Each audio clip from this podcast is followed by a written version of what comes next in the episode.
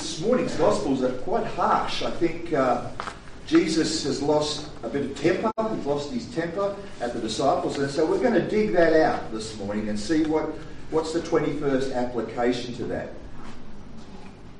So I'm going to put two Greek words up on the screen, uh, kerygma and didache. And these are not the new names of the two AFL teams that are going to battle out in 2003. And they're not the names of two boxing champions that are going to slug it out on the canvas. These are two very impressive and distinctive Greek words that theologians use to explain the ministry of the church. Kerygma is what the church proclaims, and didache is what the church teaches. In other words, kerygma or gospel proclamation is used to ignite our faith, and didache or biblical or doctrinal teaching is used to build up our understanding. So, and so in preaching, it's important to keep a balance between the two. And so this morning, I hope I do not sacrifice kerygma for didache or didache for kerygma. However, our text this morning demands that we receive instruction about the basics of faith and, and, and our, seek, our seeking to profess that. And so, in this spirit, I think that the readings appointed for this Sunday give us an excellent opportunity to learn about the nature of faith, and that's didache. But what is, and it tells us what is and what isn't faith. And together we can gain a deeper appreciation of that lively, that, that, that dynamic, that life shaping faith that is at the heart of our biblical witness this morning, and that's kerygma. So, Luke 17 says these words, uh, and it goes on and says, Faith isn't a substance that we can measure or that we can count. It's not something that you can add to, it's not something you can subtract from, and, and, and or in any way we can't quantify it. Little wonder that when the disciples ask for more faith, Jesus grows extremely frustrated.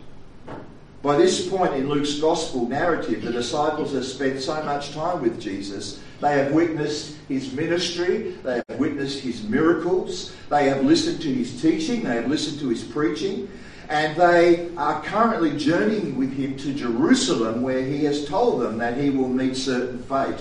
And yet they still don't perceive that faith is all about trust. This morning, the faith that the Bible speaks about, the faith that Jesus speaks about is highly relational. That's what trust's all about. Trust is about relation. When you live in a fully trusting relationship with God, all things are possible, the Bible says. And when you live in a fully trusting relationship with God, you respond to God's will naturally and pragmatically.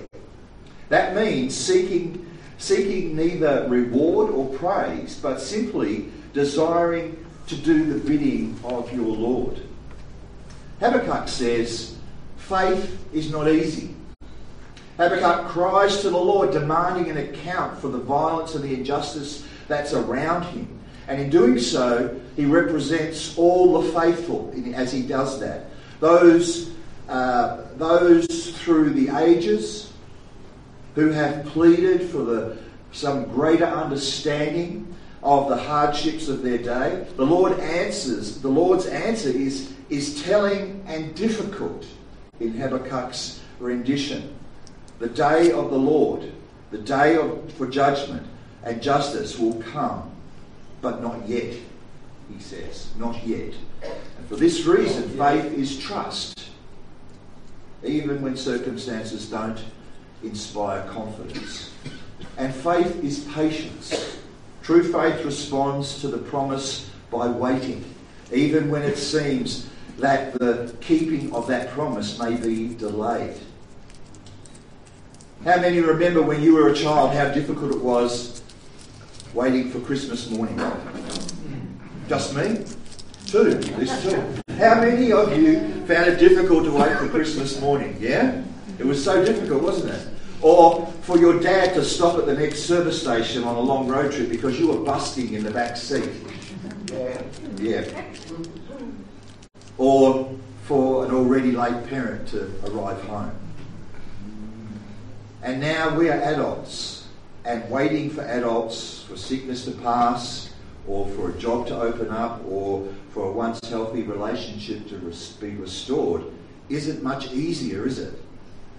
Faith isn't easy because it implies waiting for a promise made some time ago finally to be kept. The psalmist says and tells us that faith isn't the opposite to doubt. Sadly, we live in a religious culture that tends to pose two elements as polar opposites. But just as courage isn't the absence of fear, but rather the ability to do one's duty precisely when one is afraid. So faith isn't the absence of doubt. True faith is a steadfast commitment to keep believing even when surrounded by doubt. For just that reason, as Habakkuk testifies, faith can be difficult. Also, for this reason, and because of this very reason, we can call uh, on, we can we can call those in our community. We can we can call them who uh, are most racked in doubt faithful. We can call them that. We can call those who are most racked with faith, most racked with doubt. Sorry, faithful. When Martin Luther, the great 16th century reformer, considered the classic marks of the Christian church, he said the proclamation of the gospel was a great mark of the Christian church. The presence of the sacraments was another great mark of the Christian church. That's just to name a few. But he added one that was quite unusual. He said one of the great marks of the Christian church is struggle. Struggle. Wherever there is true faith, there will be struggle.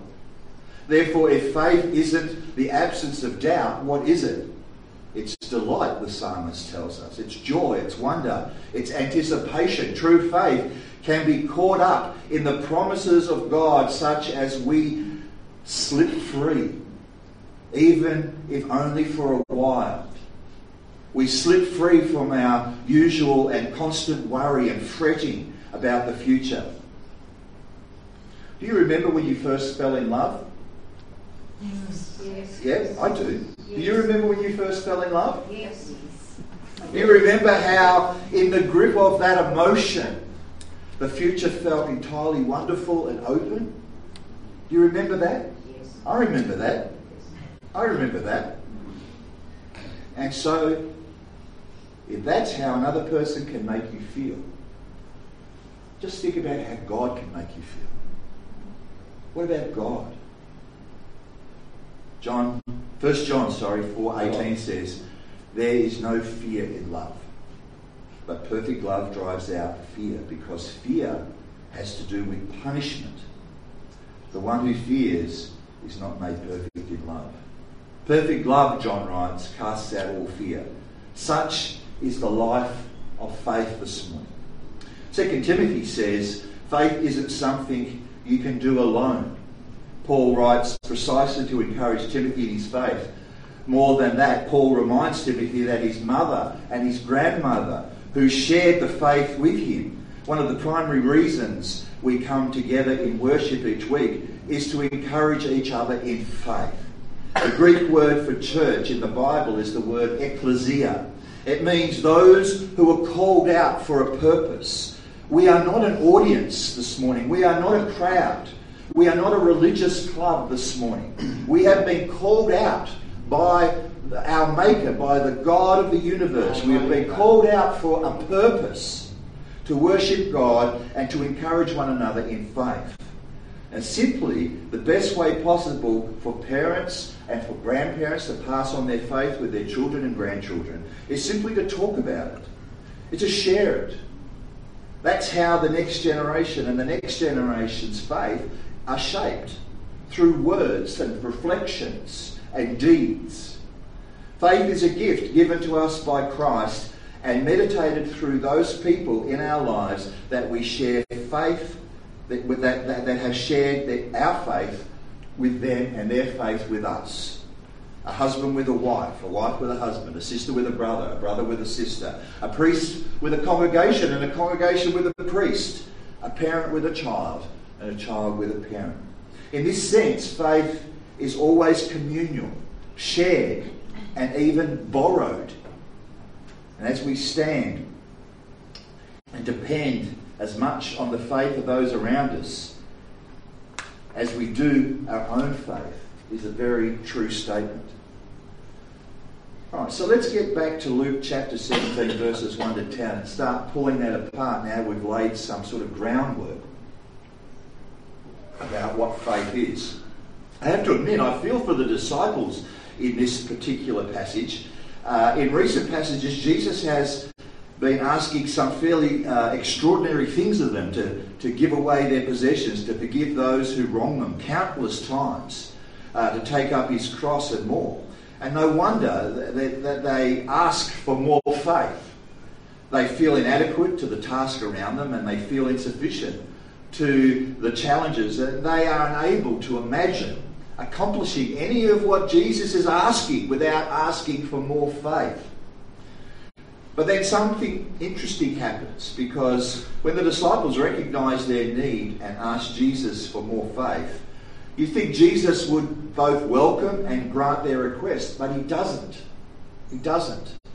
Instead, he almost seems to rebuke them. If you had faith the size of a mustard seed, he says.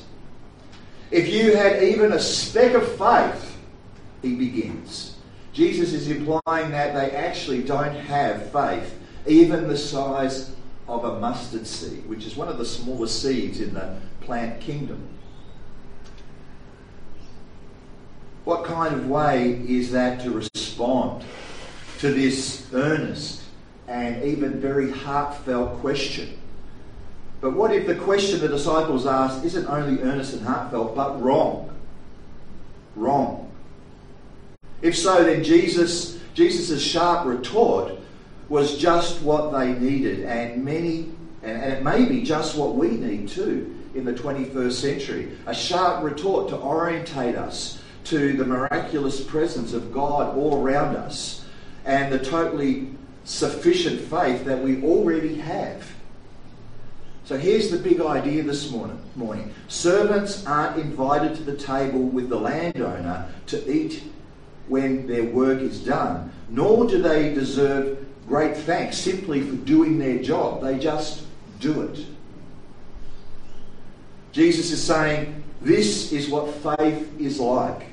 Faith is simply the willingness to do what is needed to be done. Jesus is telling us that faith is not some kind of limited resource that needs to be saved or needs to be spent or needs to be added to. Moreover, faith isn't always heroic.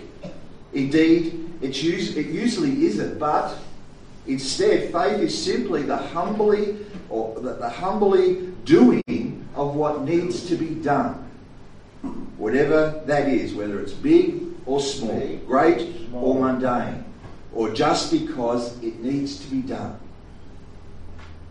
This isn't the first time Jesus has hinted at this. Jesus has already named the faithful woman, a woman's desperate confidence that she only needed to do what? Touch the hem of his garment to be healed. He named the centurion concerned for his sick servant. He named the woman's gratitude for being forgiven.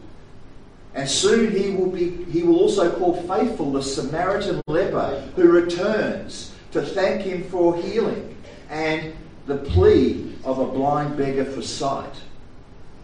Whether that is big or small, great or mundane, just do what is needed to be done. And so we should be we shouldn't be surprised this morning that Jesus challenges the disciples' perception about faith as he illustrates the hard work and the service of a servant performing his duties. Faith is found not in the mighty acts of heaven, but in the ordinary, everyday acts of doing what's needed to be done. Faith is found in responding to the needs all around us. Faith is found in caring for people who come along our way. Somehow we think an act of faith needs to be a significant or costly or even extravagant uh, effort to merit God's attention. And that, as Jesus says, is a misconception this morning. It's a misconception because every day the ordinary things as acts of faith are honourable. They are God blessed and they are important. And by lifting them up, they are multiplied this morning. Multiplied. Our everyday and ordinary acts of faith have significance. And when we read the headlines or when we watch the news and there's more violence, there's more injustice, there's more war, it can seem like there's no hope. Yet, all around us, there are signs of hope, especially through the simple, ordinary, even mundane acts of faithfulness. So, contrary to how it may feel at times, your acts of faithfulness are enough. And your faith, and my faith, is more than adequate to the tasks at hand in our lives. Jesus said, or told us in Luke 17, just doing what needs to be done is more than enough. More than Let's pray. Dear God, remind us that you have provided all that is necessary to keep faith with you and with each other. Challenge us, stir us, move us, motivate us to live by faith and not by sight. In the precious name of Jesus we pray. Amen. Amen. Amen.